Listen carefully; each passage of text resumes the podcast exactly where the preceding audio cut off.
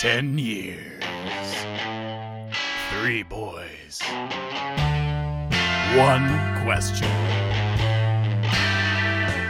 Are we friends?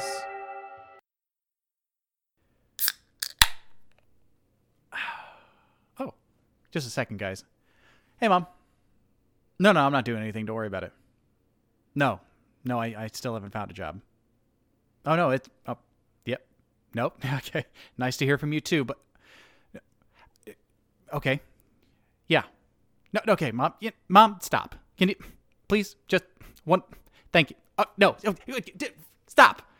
Can you can you just define for me what a job is? Like, go go ahead. What like what do you think? What what what would be a job that I could? Oh, okay, sure. Oh, that sounds like I'm really putting that degree to work. I, you supported it. You supported that degree. You thought it was a good idea at the time. You know what, mom? I'm sorry. I'm busy. I gotta. I gotta. I got another thing. I no. I yeah. No. I will. I'll call him. I'll call him. I'll call him. I love you too. Okay. Okay. Okay. Love you too. Bye.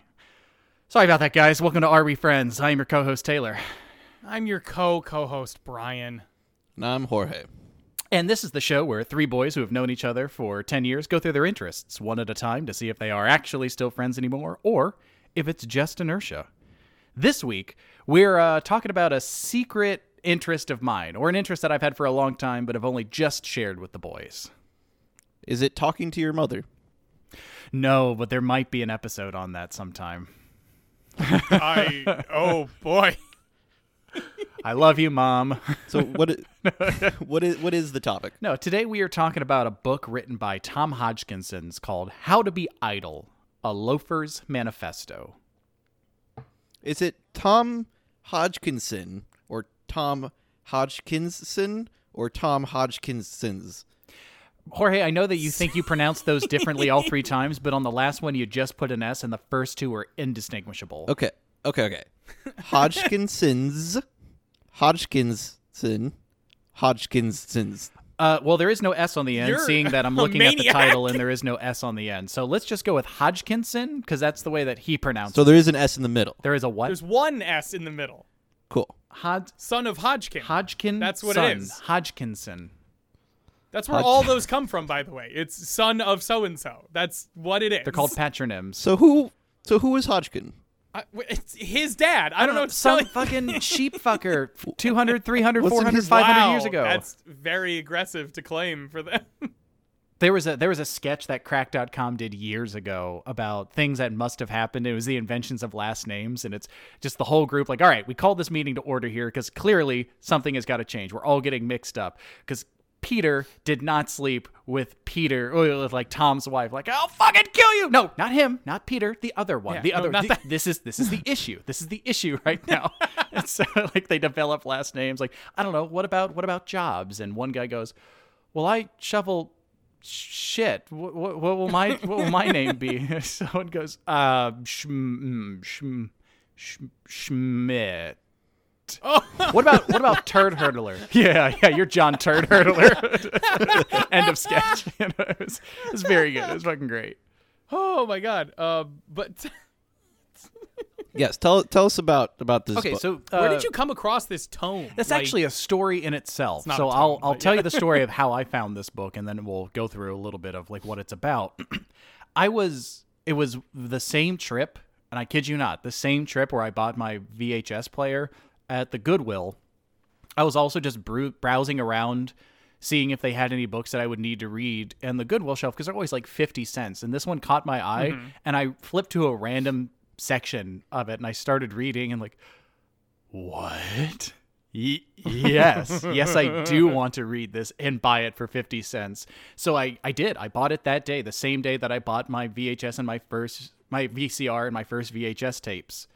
Um, and I've been reading it ever since. Every once in a while, like I'll just randomly read a section here and there wherever I'm feeling down or blue, because it he's got a way of making you feel okay with whatever you want to be doing right now. Oh, oh, yes, he does. Yeah, and we will get into that on uh, one of these chapters. so I, yeah, I've yeah, a lot a lot of this was like a book on how to be Taylor Jerome. Yeah, and that's that's what it was because I remember reading it to the person uh, I was with. I was hanging out with a friend of mine uh, named Cora that night, and we watched a couple of the VHS tapes, and we made dinner and had had gimlets, and I read a section of it, and she's like, "Did you write that?" like, no, no, no, no, no. You don't understand. This is another person whose hand is being reached across the years and through print and grabbing mine and saying, "Quick, the bar's almost closed. Let's go." You know. He he says across the years it's it's beat in the mid 2000s, early right? early 2000s like uh, just after 2000 uh, 2005 so 15 years ago Oh, So explain to me how 2005 is not mid but early 2000s. That that's literally mid 2000s. oh no no no. you, you don't understand. the, 90s lasted until 2003 so 2005 is really only the first two years of the mid 2000s Oh, Not many people know this, but when they say mid anything, they actually mean traditional late that.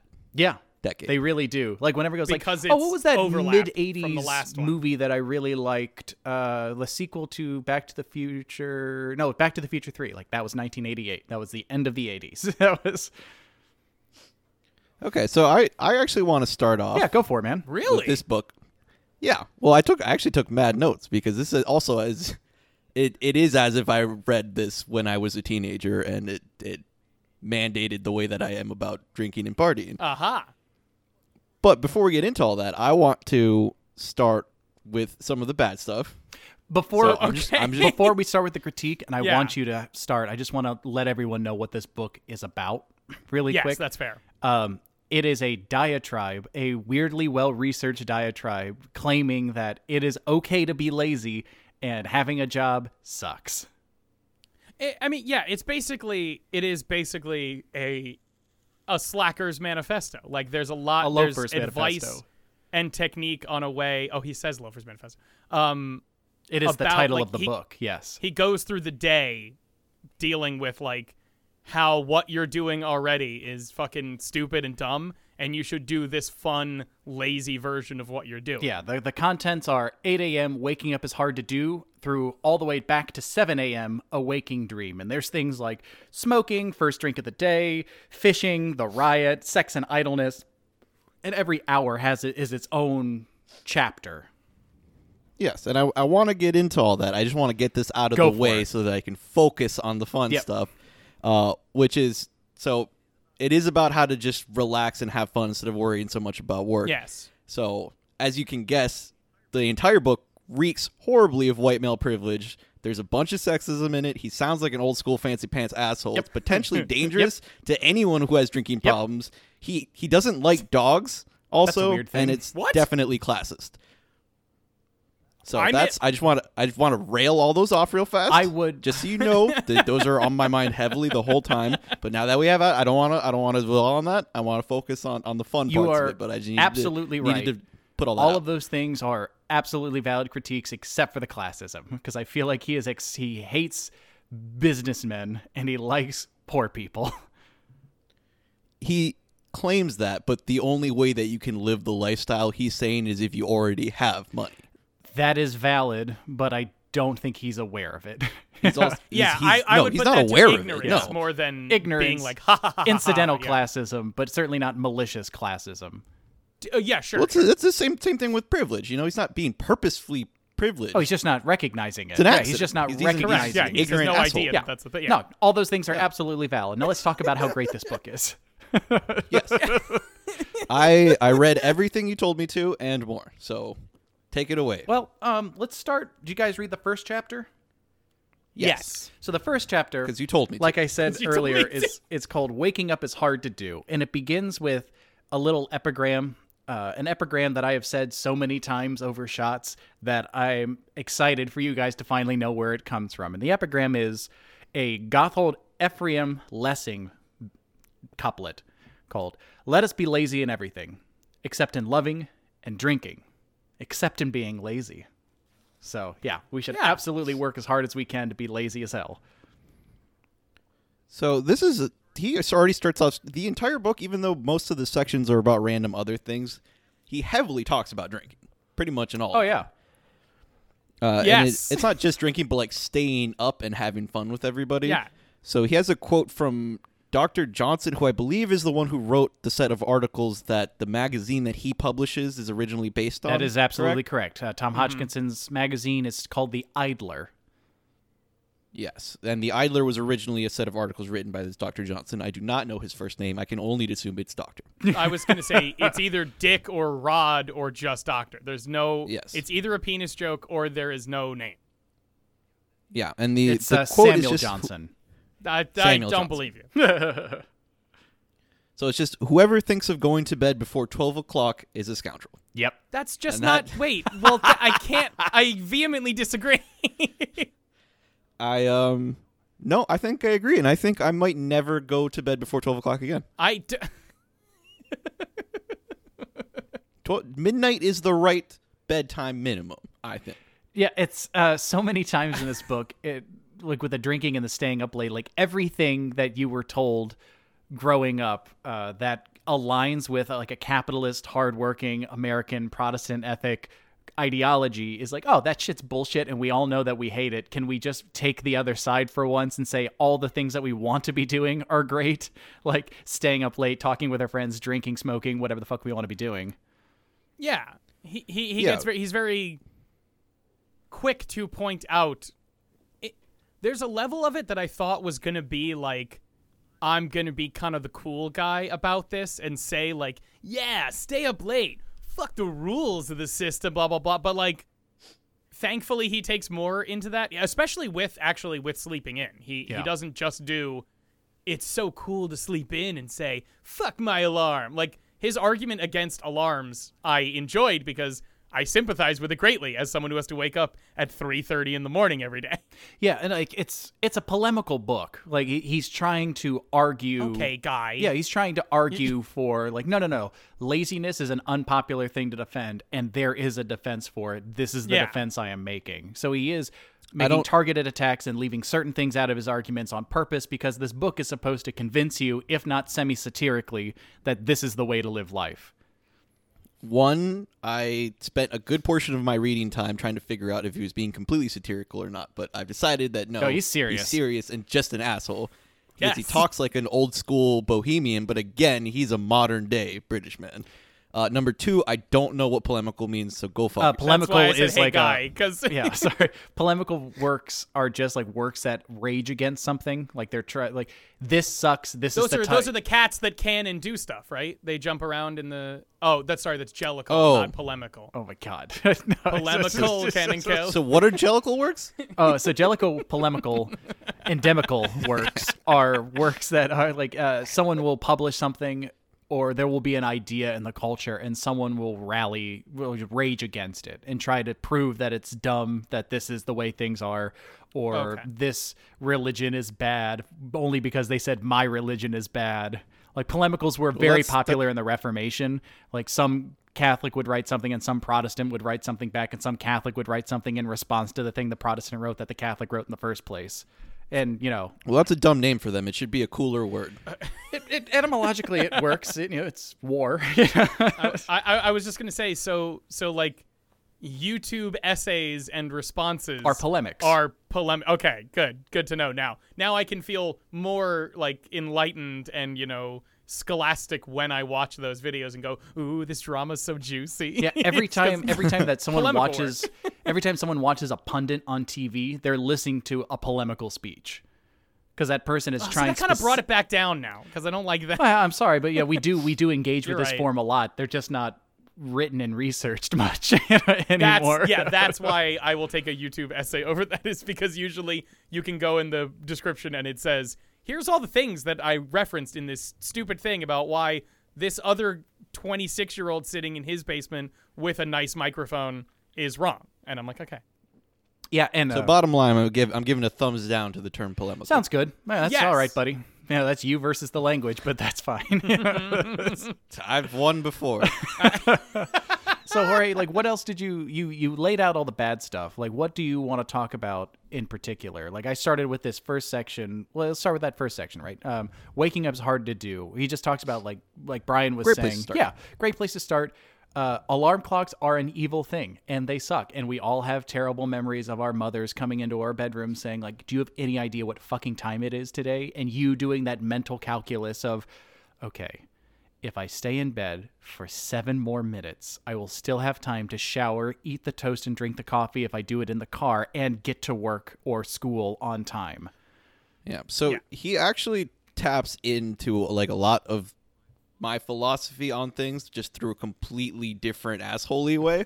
Uh, I think you can get to the same point through psychology, true productivity, and Buddhism. He does mention Buddhism, and uh, on the asshole part, I think he is a bit of a prick, but I think he's also just English. Like, I think he's just a well educated Englishman, which might be cutting hairs here, splitting For, hairs here. I was gonna say, for, I don't know. For don't. Americans, I'm those just- are the same words. Like that's that.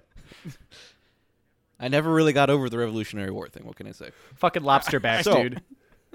Yeah, I mean, so the the big the big thing that he's getting at is that you one you're not going to be more productive just by forcing yourself to wake up early and hating yourself because you struggle with waking up every day Yeah. and you have to stick to this rigid schedule that other people set out for you. I do agree if you're a little bit more honest with what's going to work for you, you can set up like you do most of your work of the day in like several small very focused sessions. Yeah. You can't actually Yes. work just a full eight hours straight normally. So there's that part of it, and then this the second part is just not hating yourself for not doing something correctly, right? Yeah. So Yeah. all society tells us that we need to wake up as early as possible, and just the idea of saying like, hey, just there's no reason to sit there hating yourself day after day because you didn't do things the way people asked you to, right? Yeah. yeah. Tried to force you to, even though it doesn't really matter at all. And a lot of yeah, that, that makes sense. Under the guise of saying it's okay to be lazy, a lot of it is like it's okay to understand how you work and to operate according to that. It- Like it's o- it there are other options apart from the Yeah. party line here. yeah, but he usually doesn't describe things like that. He's describing it as like, dude, being a cool bohemian is awesome. Yeah. Isn't it, yeah, isn't it cool to be a cool bohemian guy? Yeah, he, he like- quotes uh, Lin Yutang, who is a Chinese American philosopher in the 30s, a lot, and he quotes Oscar Wilde a whole bunch, uh, and also Robert Robert Burns. I think are his big three. and uh, Walt Whitman and Walt quotes a lot, Whitman, like famous people who would kind of mosey through life and were talented, but also produced a ton of stuff during their life and lived hedonistically and productively at the same time by marching to the beat of their own drummer to bring in Emerson. I think it was Thoreau. I- Sorry, I, that's don't remember the poet. Uh, in, in this chapter, he talks about the guy who would come in purposely. It's Walt Whitman. It is Walt Whitman. Yeah, he he actually does what you were describing, Jorge. He talks about working effectively in a couple of like hour and a half, two hour chunks because he's like Walt Whitman would come in at ten o'clock, even though he's supposed to be there at eight. Then he would fucking work for a little bit, take a two hour lunch, fucking dip back in for a little bit, and it was time to hit the town. And he's like, and it worked. And Walt Whitman's fucking Walt Whitman. Like, it ended up actually being effective. So what what was Walt Whitman's life like though? You know, did I- no, you know what? I'm not going to get into it. Probably the point is, it- yes, not doing that kind of behavior great. can elicit better results sometimes. yeah, and don't get me wrong, none of this is to say that if you are the kind of person who does wake up sunshine and early and likes to get a nice run in before they go to work and that's how you work, Yeah. that's excellent. Like keep doing that. Yeah, exactly. But also there's other ways. Like you don't if you are not that person, you don't have to look at that person and go, "God, I'm such a fat sack of shit for not being able to get up at the crack ass of dawn, run 10 miles and read the newspaper before I even think about showering to go to work because that's still 7 o'clock in the morning when I'm done with all of it." but to be clear, he's not touting do things your own way. He is saying people who wake up early and go to work are schmucks. Oh, Yeah. he act he literally says that. Yeah. He says Yeah. he says he basically is like Tyler Durden esque when he's on that bus talking about the the uh, Abercrombie ad where he sees the guy. He's like, "Is that what a man looks like?" Because he's like, "Look on the go on the subway, any subway of New York, London, Tokyo, whatever. Look at it at like seven or eight in the morning. Look at these fucking schmucks." Look at these stupid idiots with their tired faces and their sunken eyes and their bullshit haircuts. And he's like, they suck. You know when the dick swingers come in? 10 a.m. or later. And I'm like, that's not true, though. Like, just, Yeah, uh, Tyler Durden is absolutely the poisonous way of thinking about this, whereas this Yeah. guy is just like the prickish way of thinking of it, like uh, the fancy pantser. right. Yeah. So there's actually he has a he puts down a Walt Whitman quote at the end of the the section the ramble, which is not like rambling speech, but just like walking around. Yeah, walking around Take- take a nice little stroll. Yeah. I don't I don't want to read the whole thing because it's it's a block. But uh, I mean, it's pretty short. I'd be done already by the time I'm finishing speaking now. and most yet, likely. nevertheless, Read And the whole yet- thing, buddy. All right. So, how I do love a loafer. Of all human beings, none equals your genuine, inbred, unvarying loafer. Now, when I say loafer, I mean loafer, not a fellow who is lazy by fits and starts, who today will work his 12 or 14 hours and tomorrow doze and idle. I stand up for no such halfway business. Give me your calm, steady, philosophic son of indolent, in, indolence. He belongs to that ancient and honorable fraternity whom I venerate above all your upstarts, your dandies, and your political oracles. That that kind of encapsulates the feeling of this book really well. Yeah, that's that's why I marked I marked that down Very specifically because that is the idea of the loafer, right? And it's it is kind of upsetting that because the way I've always lived is like I work really hard when it's time to work, and then I and then I fucking do nothing, and I'm awesome at staying up late and shirking responsibility. Well, not shirking responsibility. That's the whole thing. I don't shirk responsibilities. I hang out and I have fun, and it's okay because I already did everything. But they're saying that's not far enough, buddy. You gotta not do shit. No, and so I, I was a similar way, especially in, in grad school, and whenever I have to work, uh, because I'm obviously not working right now. Uh, that no, I do an incredible amount of work, and I can. I am the kind of person that if I'm on my own schedule, I will work eight to ten hours straight, and then I will do whatever I want afterward. Like I'll have fits, and like it'll be good work. It'll be meticulous. It'll be detail oriented. I'll try to like encapsulate my big ideas or whatever, and then I still want to fucking party on the weekends. Like I still Yeah. want to have fun. Like I was always I was so glad there were like two other people in my grad school cohort who were always down to grab a beer and we were the best students because we like didn't fucking kill ourselves about this shit. Well, that's the thing is like lately I've been figuring out how to party every day. Not you know not get completely blackout drunk or anything, but like to have fun, and stay up late, and I've I've found that I think I can get in a six hour workday the same amount that I can get done in an eight hour workday, really. Because then when you have like when you have to come in and it's mm-hmm. nine to five, That's you start awesome. ambling around. You talk to your coworkers. You do whatever. When I'm coming in only to work, so but even before this whole quarantine thing started, and I was I was freelancing, uh, I was going into an office, and I would just go in to work. And when I was done working, I'd stop. I'd be like, oh, you know what? This is slowing down. I'm I'm gonna head out of here and be about six hour work days, getting the same amount of work done, more probably. yeah. because I'm focused. I'm focused on what I'm doing, and then I'm having as much fun as I want. It's a good life, man. It does seem like it, and it se- I, I feel like that's what he's going for in this, but Yeah, but he also I feel like doesn't actually have to work. That's Both of his parents are successful. I, I, forget was what they do. but- Also gonna say, like he's, at, at least in this regard, he's a magazine writer, like he's Yeah. or an editor of magazine. So for magazine he made. it's not like he's you know it's some guy who has to go into the coal mines to make sure everyone has heat for you know their hearth it's he's doing a job that's very academic and intellectual so i i'm not surprised that he's saying this but and i'm sure you could apply it to other jobs but it's it's just such an enormous task that i it feels very like huh why don't those people who are struggling just stop and it's like that's not that's not why they're struggling it's not they're Well, not okay. choosing to be fucking you know like this it's the system that's the problem And I think that's unfair. I, I I think you're he is he rails against the system like the system Yes. of moralized capitalism is the worst. I I, I don't think he Oh. it's not like that schmuck who can't get it together and have time to be lazy is the problem. No, it's like we live in a society that doesn't allow for this kind of laziness and it would be great if it did. I, I, I do agree there that he does recognize that the framework is the problem in these. It's not. Um, if we could jump to another one because this it's a solid transition, he has a similar thing with actually drinking, because Mm-hmm. um, his whole chapter on drinking is very interesting. Uh, Which uh, are you talking about? First drink Uh, of the day? yes. the first drink of the, The day? first drink of the Um, day, 6 p.m. Yeah, first of all, which is a great time. But he has like he actually talks about how the structure of especially American like modern American capitalism influenced what the drink was because of the whole influence of cocktails and things. Basically saying like Americans work so hard and so much that the only type of thing that relaxes for them is a fucking hard cocktail. Like the martini is like the emblematic drink of the 50s and 60s Yeah. and the the cocktail hour. I've got the So he's like- line here.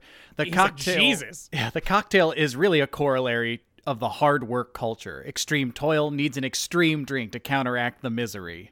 In a life where work and play are more closely mingled, uh, the true idle life, then a gentle brew is perhaps all that is required. yeah. Yeah, and that's towards the end where he starts getting into which type of alcohol after he's already done his entire diatribe on the fact that we need alcohol, which he says, I think it's the last line in that section. He says, I suppose if we were really happy, there would be no need to drink at all. But a life without booze seems to me to be a pretty miserable prospect. Yeah, yeah, it does. Just, just like, dude, you're an alcoholic. That's like that that this this was the chapter where I I definitely saw the Jorge point about like alcoholics. This one was very like you you know people can't handle their alcohol, right? But like I know you're targeting of like yeah, have a fun drink and be cool with it, but like this dialogue is very like it's you have to drink to be happy in this guy's like frame of mind. Like which is come on he's somehow not treating it the fun way that he's touting Yeah, it he's like- treating it like something that we need I know. Again, I think Uh, this I- is the, the, the the polemical part, kind of getting in the way of how fun loving I, I think this guy thinks he is and is in real life. that he's like, no, no, no. I'm here to prove a fucking point that not being lazy is bullshit, and I'm gonna weirdly work as hard as I can to show you that being lazy is dope. yeah i'm i'm sure he's he's actually super fun to hang out with and you can stay up all night talking to him and things like that the i, I prefer the way he talks earlier on in the section about like how nice it is to have a drink at the end of the day he specifically says that he prefers to be on an empty stomach Yep. when you have that first drink so that you feel it immediately That's uh, that's I've been quoting that line for years. Yeah, I have the um the quote here that to me is like really the point of the whole first drink of the day, and it's it's in regards to the first drink of the day. It says it marks the end of the working day when you put worldly cares to one side and embrace good cheer and company. It is when the soul opens and we are seized by the need to chat. We are liberated after spending the day either living in the past, regrets, reports, or in the future, anxieties, PowerPoint presentations. The first drink of the day brings us into the present moment. We become Buddhists. Yeah. And this is where he clearly realizes that he's taking a lot of the good ideas from Buddhism yeah. That can that are, are a, I think a shortcut to becoming very happy regardless of what's going on in your life, but he's just abusing it to continue to validate he, his he alcoholism. really he really does mix that Buddhism and like essentially bohemian hedonism, like bohemianism, but like Yeah. he he kind of goes like, yeah, it would be great to do all these nothing things, you know, uh, to have like this sort of nothingness, this serenity of you know things with this Buddhist philosophy, and then but what if we filled all of that nothingness with absinthe and hard drugs and fucking, and it's like, well, we could, but. That's gonna turn people into maniacs. Well, he's but it's also like I don't it's not think the, it will. it's not the hard drugs and fucking. It's like no, no, no. Like it's okay to just have sex like whenever you want. Like if if you find Yeah. people who are okay with the situation, like don't feel shamed for not like being the greatest at sex. And don't Yes. feel shamed for being into what you're into, so long as you have everyone. I remember Jorge when you were becoming a Buddhist, uh, when you first started to meditate you were talking about like yeah buddhism is solving a lot of my problems but i wonder if there's like a dark buddhism that i could get into what do you mean? There's well, so the the one the one place where I crash with Buddhism is that I want to keep being hedonistic basically Yes. and being able to booze up and enjoy it. So the way that my loophole that I found is there's the the the concept of the bodhisattva, which are people who could attain pure enlightenment, but instead stay on Earth to help other people cross over, and so they do some of the bad stuff that they're not supposed to. to make That's sure. what I, that's that's what I say. It's No, a- I'm here for a- y'all. I would I would it's obviously a have very moved on by liberal reading of bodhisattva I, I like that because it's basically like the guy who wants to like has enough is definitely smart enough and has enough credits or almost has enough credits to graduate from college but keeps failing the classes out so that he never can leave. Yeah, it's a lot like that. Yo. and you know, I don't. I wouldn't say I'm taking that many liberties because Hodgkinson, he he does it during the Hangover section. Quotes Shunryu Suzuki, who is the father of Western Zen Buddhism, basically Wow. on on the Hangover, and I'm almost for sure that that he was not talking about hangovers Yeah. during that quote. yeah, no, I, I, I thought you'd pick up on some of his dabblings of Eastern philosophy, and like you know, this is out of context, right? Like this, He, this he sounds a understands certain it pretty way. well. Is Yeah. the funny thing. It's- It's it's just funny because the uh, it's a lot of like the same type of jokes that I'll make about Buddhism. He just means them. He's Mm-hmm. Yeah, serious he's saying them about it. unironically. Yeah, like he's not. I do feel it- it's not necessarily satire, but I know that there's a lot of tongue in cheek in this as well. Yeah, it's Mm-hmm. a funny. It's meant to be a funny book on some level, but Yeah, so we, we are dropping a lot of the humor. Like during this this first drink of the day section, he has a he's a quote from Ernest Hemingway's journal, uh, and it just says, "Got tight last night on absinthe, did knife tricks." yeah, that's amazing, So incredible, good. absolutely incredible. Uh, It's also love, I love. such an uh, such a Hemingway quote. Like if you want to be like, hey, how does Ernest Hemingway write? And it's just that sentence will give you it, like everything you need. Speaking of uh, like quotes from famous people that are absolutely hilarious, he has a section called "Sex and Idleness," which I also asked you guys to read, and he I read it because you asked me to. Yes, uh, a set of diary entries from an unnamed famous person. Uh, talking about how a lot of people had a lot of shame about how much they wanted to fucking masturbate. And it's March Yes. 15th. God has delivered me from the greatest offense and the constant murder of all my thoughts. March 21st. Undisturbed by my great enemy. June 7th. But this long moral death, this failure of all attempts to cure, I think I have never been so bad as this last week. June 17th. After a sleepless night, physically and morally ill and broken down, a slave, glad to leave Athens, I have no wish on earth but to sleep. The next day, I had no wish, no enemy. I longed but for sleep. My enemy is too strong for me. Everything has been tried. All is in vain.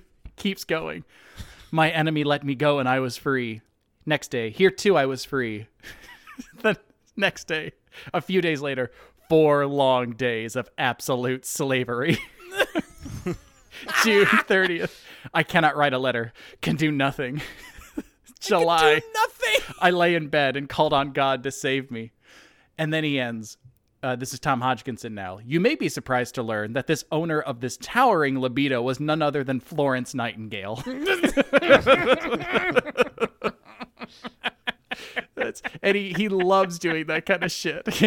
People admitting how much they love to enjoy themselves. Yeah, like Yeah, so lot, lots of humor in there. Um, so out of all the sections we read, which do you, do y'all have a, a, a favorite, a particular one you'd like to to highlight? Well, what I was going to say was I was amazed you weren't talking more about the middle section of the first drink of the day because the middle section is all about like there's the stuff we talked about with like the the the culture cocktail, you know, like how the how Yeah. the culture en- enables the first drink of the day and says what it is and how it is and the beginning talking about the moderation actually like the benefits of drinking at that time and the middle is just straight up you know what's fucking dope?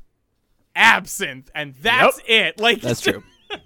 I do love absinthe, but I mean, I also I've only had shitty American absinthe. that's the thing. I haven't had the real juice. the stuff that makes people do knife tricks. We haven't had that no. He also he alludes to it several times that he and a couple of friends started an import business so they could get absinthe from mainland Europe into Yeah. England in 1999. yeah, I was surprised to see that he actually had started that business. That's like a real thing. He became an importer Oh, of shit. absinthe. yeah. Yeah, he uh, I mean again, this is all about his mission, right? Like he is a lazy dude and he still gets a ton done. He runs a magazine, has written several books and owns an importation business for absinthe, but it's all in Louise. service to being lazy and shitty, you know. Yeah, but it's not everybody can do that. Re- regardless, there's there's another thing that he doesn't talk about it during the first drink of the day section. He talks about it in his ones about doing ecstasy and dancing all night. But oh see i missed that one There's a different one. Uh, he talks about something called the 3 a.m. Eternal, and the the general idea is like at 2 a.m. you still wish you had gone to bed earlier, and at 4 a.m. it is actually getting late enough to where you're you've done the whole night. You want to go to bed. Yes. But at 3 a.m. you can live there forever. That's like Ever. after you've you've given up like all of your worries from 2 a.m. and you're ready to fully give yourself to the night, uh, and you haven't been up too long yet either. No, and I 100% agree with him on that. oh boy yeah, Taylor and I were talking last night, and we literally stopped around 2 a.m. And I was like, "Man, I do kind of wish I had gone to bed earlier." Yeah. I just need to make it to 3 a.m. and then I'll be okay. No, and I do. No, you'll like, be good till 4 a.m. and then you'll go. It's time to go to bed. It'll be. But then it will be time to go to bed, and I won't have any regrets or wishes. it'll be a very. It's like it's a scene that's always threatening to happen. Everyone else has gone to bed. Jorge and I are listening to 80s and 70s rock and pop hits in several languages, and we just like, yeah, we're gonna we're gonna stay up all night. We're gonna stay up drinking and talking and joking and smoking and joking all goddamn night. Dude, that scene, as someone who I don't normally get to that level, I'll either go to bed or I'll be blacked out or I, well, whatever. But there, there's times where I do get there with you guys, and usually it's just it's us three, and I'm like virtually catatonic. Like I can, all my senses work, but I've decided to shut down half of them, uh, like just to make sure my battery can keep running. And that uh, You're free. I don't know what it is. It it always feels like I'm watching like a fun David Lynch film because it's just this it's it's always this picture in either an apartment or a living room where it's just a per- one of you, usually Taylor, but could be both of you. Uh one of you standing up holding nothing or either a drink and treating it like a microphone and just singing something in definitely not English at that point because both of you can do it at this point. Um, just like singing a kind of like a nice song, like vaguely swaying, and the other person is usually just sitting erect with no back to the chair that they are on and just watching with this like with this strange intensity because they know they want to be there too or they are like traveling to that. And I'm like in the back like laying down like my neck is the only thing facing towards you. Everything's just like wanting to lay down and I'm just like where the fuck am I like it feels very surreal it feels very surreal at 3 a.m hanging out with people Yeah, so I mean that's that's when it's the the Taylor and Jorge Power Hour. You know, we, we just do our watching music video thing. But there are, there are other times where every I mean we we had to develop that technique as how to have, for us continue having fun when it's only the two of us, right? Yeah. yes But normally, like what I would prefer and what we've was easier to get in the past when people were less responsible with their bodies is like the what what he gets into with the section the uh, the art of conversation, um, which is the idea that everybody can be up and we can all have, be having very good conversation late late into the night. Um, intense and sharing new ideas are being developed. We're all learning stuff. Like it's all enjoyable at the same time. And those inhibitions have so far left the station, they're across state lines. And that's that's where he he does one of uh, the quotes that I like the most out of all of this, which is uh, the first to go to bed is a coward, and whoever falls down drunk is the king. that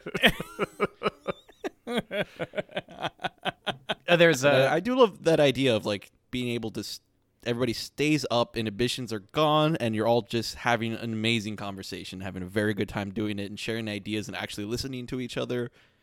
Uh, not that that always happens when people start getting too drunk. You know, I understand that. I'm aware. I'm That's aware. my but problem. Is I actually do agree that that happens and can happen, and my problem is I'm either talking with people who are too drunk to do that, or I'm too drunk to listen. So like Taylor will be like waxing poetic on some like 16th century writer talking about they've been saying, you know, this philosophy and this ideology since then and it's because you know it's had waves of movements and change and everything and I'm like I'm like, yeah, uh-huh. Cuz I know how to like fake the the like listening. But I'm honestly, it's not even faking. I'm trying to keep up and it's just like words aren't registering on the disc. Like nothing not everything's being saved as the autosave goes on. So I'm like, wait, he definitely said something about Bertrand Russell, but I don't know how that actually I don't know how that relates to Shakespeare. What the fuck is he talking about now? I'm now I'm lost because I'm talking to myself about this, and it's like, fuck me, this is terrible. you can usually, if you need to make up fake chit chat during those times, you can usually just go like, "Oh yes, that's that's very Kantian." I know, absolutely, Gotcha. very Kantian. You Use the first philosopher that came to mind and just say it. Because, you know, First either one who can be used as an adjective. uh, Platonic, uh, You're a cunt. Aristotelian. I always forget about Platonic. yeah. Oh, there's a How bunch mad of is them. Plato, by the way, that that's what it came into for him? Like, yeah, that's a meme that I love. It's just like platonic. What, what do you mean he's your platonic friends? Oh, it means that we there's no sex or anything. We're just you know w- w- we just like one another's company. And Plato goes, Oh, that's a fucking bummer. What? That's what Yeah, my like- name means? 'Cause I just Socrates I just is imagine fucking everybody.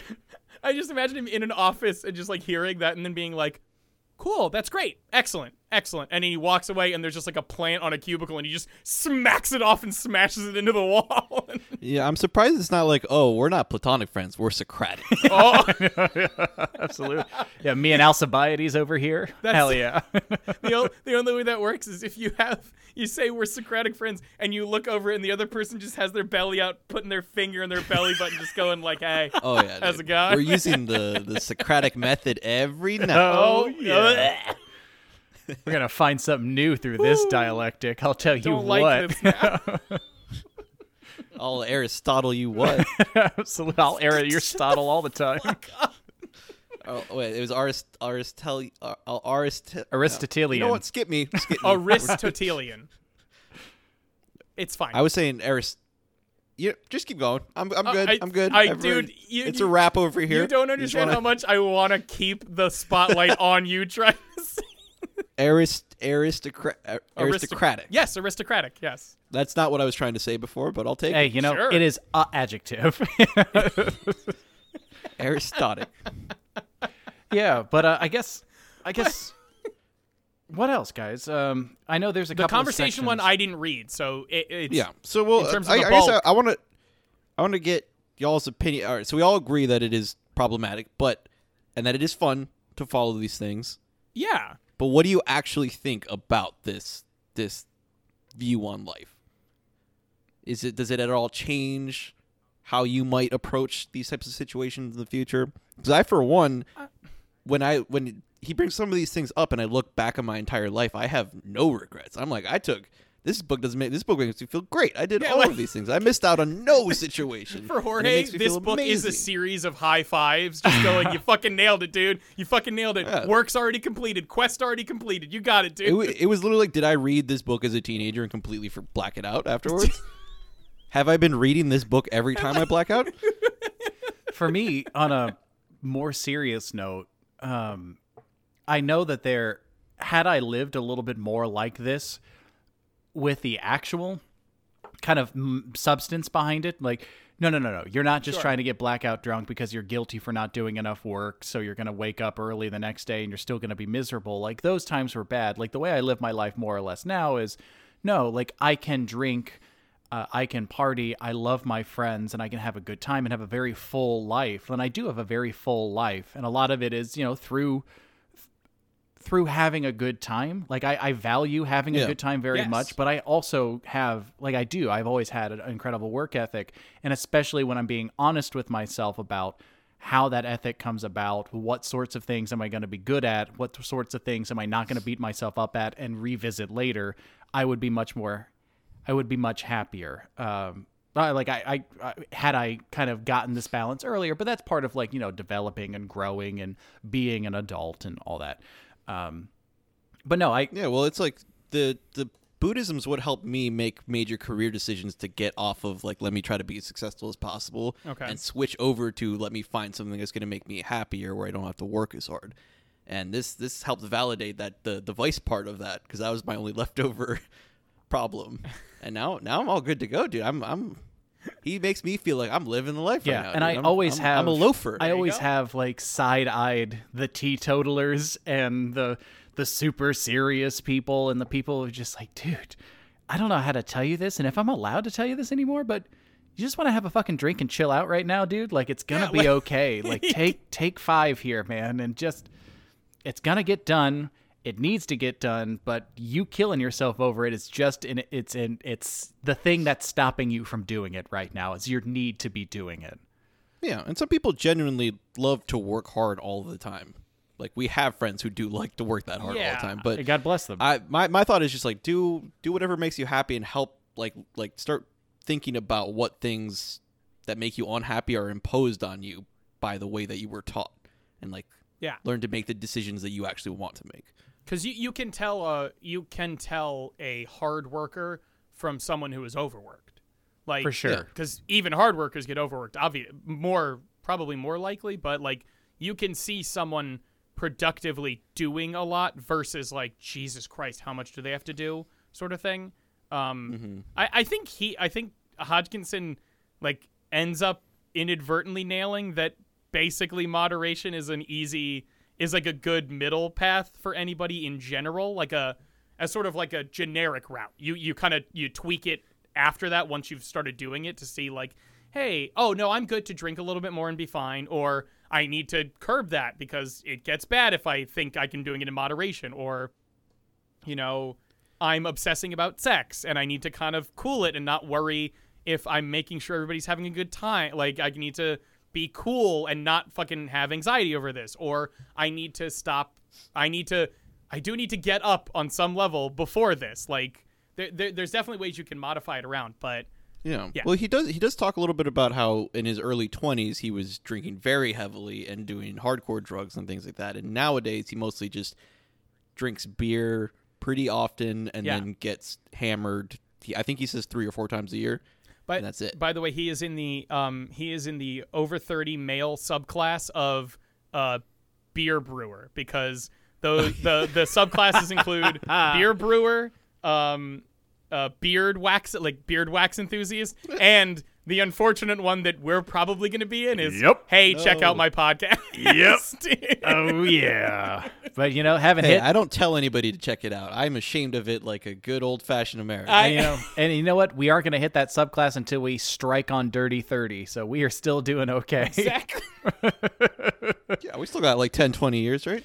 Right. So Yeah, Brian, you ex- mentioned uh, exactly. kind of finding that middle path, but like, what do you think of it? What do you what do you think of all this? Um, I, I'm a little bit still cynical about these things of saying, yeah, of course you can do this, guy who has this job that allows him to have that freedom, sort of thing.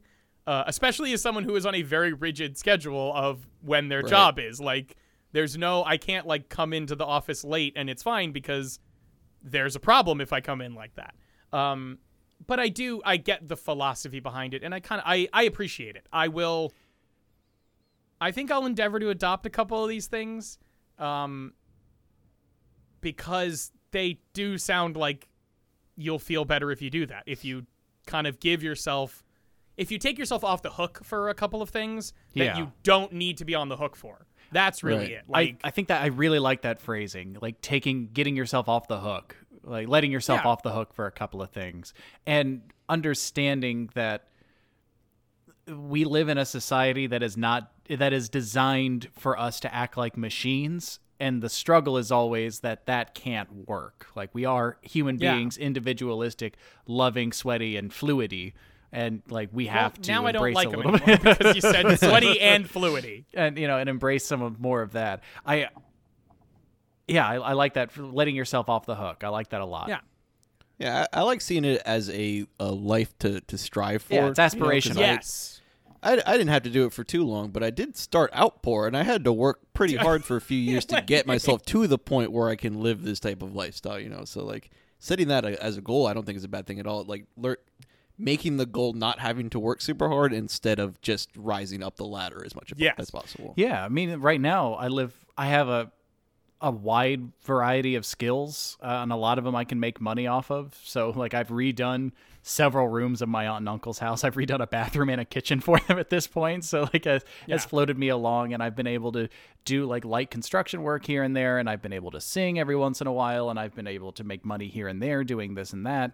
And it like it's always kept me afloat uh more more than ever the main job not saying Yeah. that i'm not looking Right, for a main right. job But- my resume is available hit me Uh, up You know how to my contact us. LinkedIn DMs are open if you know. What I mean.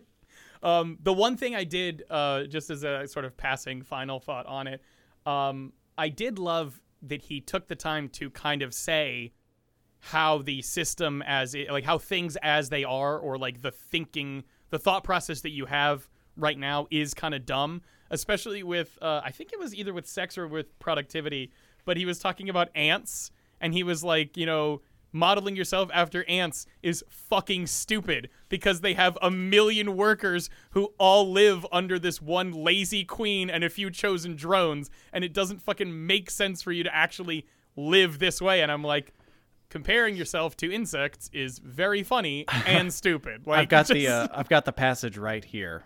Um, propaganda against oversleeping goes back a very long way, over 2,000 years to the Bible. Here is Proverbs chapter 6 on the subject. Go to the ant, thou sluggard, consider her ways, and be wise. Having no guide, overseer, or ruler, provideth her meat in the summer, and gather her food in the harvest.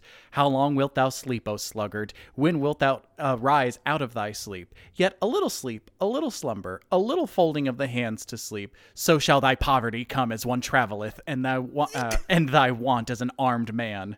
And then he continues.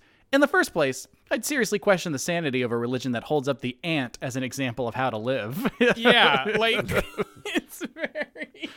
Does sound like capitalist propaganda. It was it was very consider the lobster to me, and he was like, "That's fucking stupid. Like you're an idiot."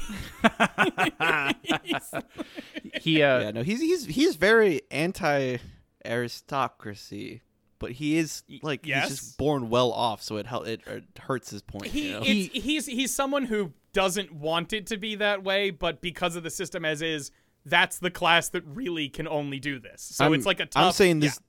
this book would be an absolute masterpiece if he was and had always been a homeless person. You know, if he had if he if he had the guide for how to do it from down there. he would at that point he'd literally just be Diogenes. like, Yes! we, we already have that philosopher. Uh, philosopher, uh, he's the one Behold, who a man- Alexander the Great apparently was standing in front of the barrel that he lived in, and Diogenes looked up at him and rec- apparently recognized who he was and says, "Excuse me, you mind getting out of my light there?" Yes. Oh, and Alexander the Great and Diogenes became Alexander the Great's very favorite philosopher. and uh, sorry, Taylor knew that I did not know what he was talking about because I was squinting my eyes and scratching my head. Yeah. There is uh, there is a We little sh- bit of class consciousness that I think he does bring through in this book. By what he specifically doesn't like is how people who are rich are the people who tell other people to work hard and work harder all the time, very true. as that's immoral. Whereas everyone who is already rich is incredibly unmoralistic themselves if they have the means to be so.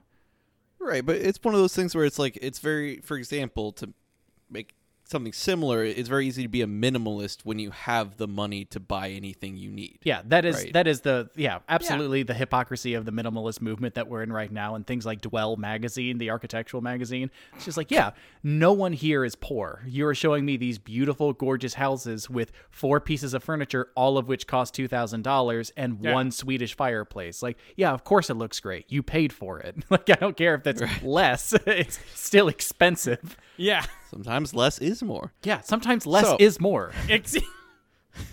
On the topic of Tom Hodgkinson's How to Be Idle, a Loafer's Manifesto, the book I've been keeping secret from everybody for years. Are we friends? I'm gonna say yes. I think there's enough there that everyone likes the philosophy. Yeah, I mean this this validated a lot of of my existence, so I, I'm gonna go with a yes. I have been continually trying to combat the very strict upbringing that I had, and this was one of the first books that I read that validated me, and I've been tempered with it for a long time. So, yes. Yes. Oh, oh no. Hold on. Hold on a second. What what's that? I hear it coming. it is. It's the kids corner.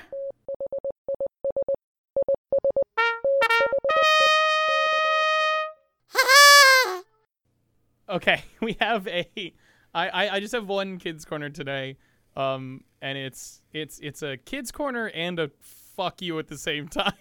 Is it? Uh, wait, hold on. You said you have one kids corner, but is it? It is One kids, kid in the corner. Plural, plural kids corner, right? And not a It's the corner that belongs to a kid. It- it's it's always weird because Taylor treats it as a moving object that can come towards you, uh, but the kids corner is a place. It's a single place in an air like it's a corner. Hey man, yeah, all but I'm I, saying I always felt it's like all a I'm- place that drifts into town. You know? How, what do you mean 'Cause, it's like- a place that drifts into town? 'cause it's When- like, here comes a the kids' corner. drifted into town. Hey, I'm just saying life moves pretty fast sometimes. If you don't slow I- down to enjoy Shut up right now, Ferris Bueller. That's one of the best quotes of all time.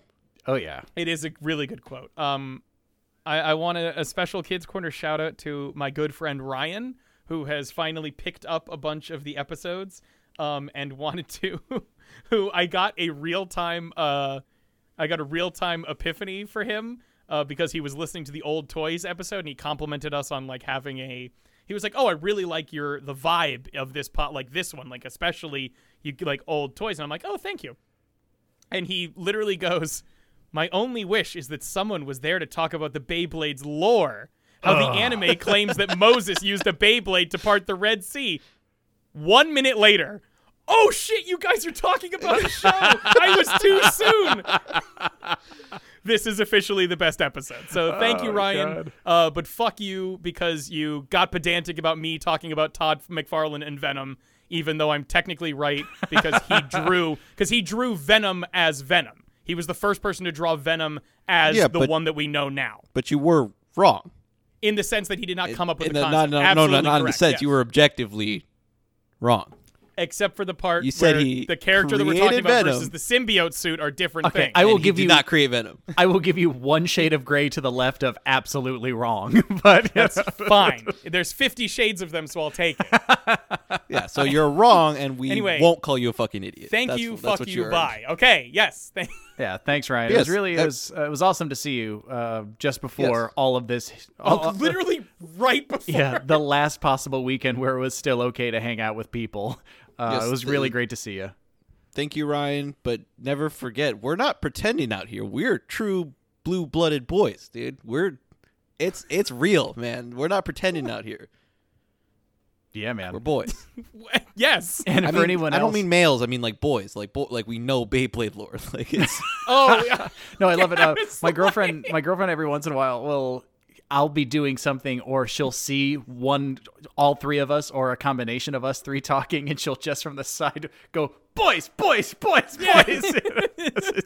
So clearly got dudeish so fast. By the way, I loved the, the the the grammar, I guess, of that sentence because it sounded like you were you just had a girlfriend some of the time, like from time to time she's my girlfriend. But I know you meant my girlfriend. From time to time, we'll see us do whatever. But it was like it was like my girlfriend from time to time will see us do, and I'm like, wait a minute, like Yeah, that's that. That is that is two different clauses. Not my girlfriend Yeah, from time to time. My girlfriend from time to time will. there's a comma. There's a comma. all right. Get us uh, out of here. Absolutely, guys. if you guys want to be lazy and have a great time with us, you can always check out more of our content on our Twitter and Instagram, both of which are at underscore are we friends, all one word. Or you can check out our shenanigans over on our website at r-we-friends.com. Dot dot com. I, I have been your gently reclined, boozed co-host Taylor. I have been your knife tricking co co host, Brian. And I'm still just Jorge. So sorry. It sounds like you're pulling tricks for knives. Never mind. Continue. and we will we will talk to you whenever we wake up next week.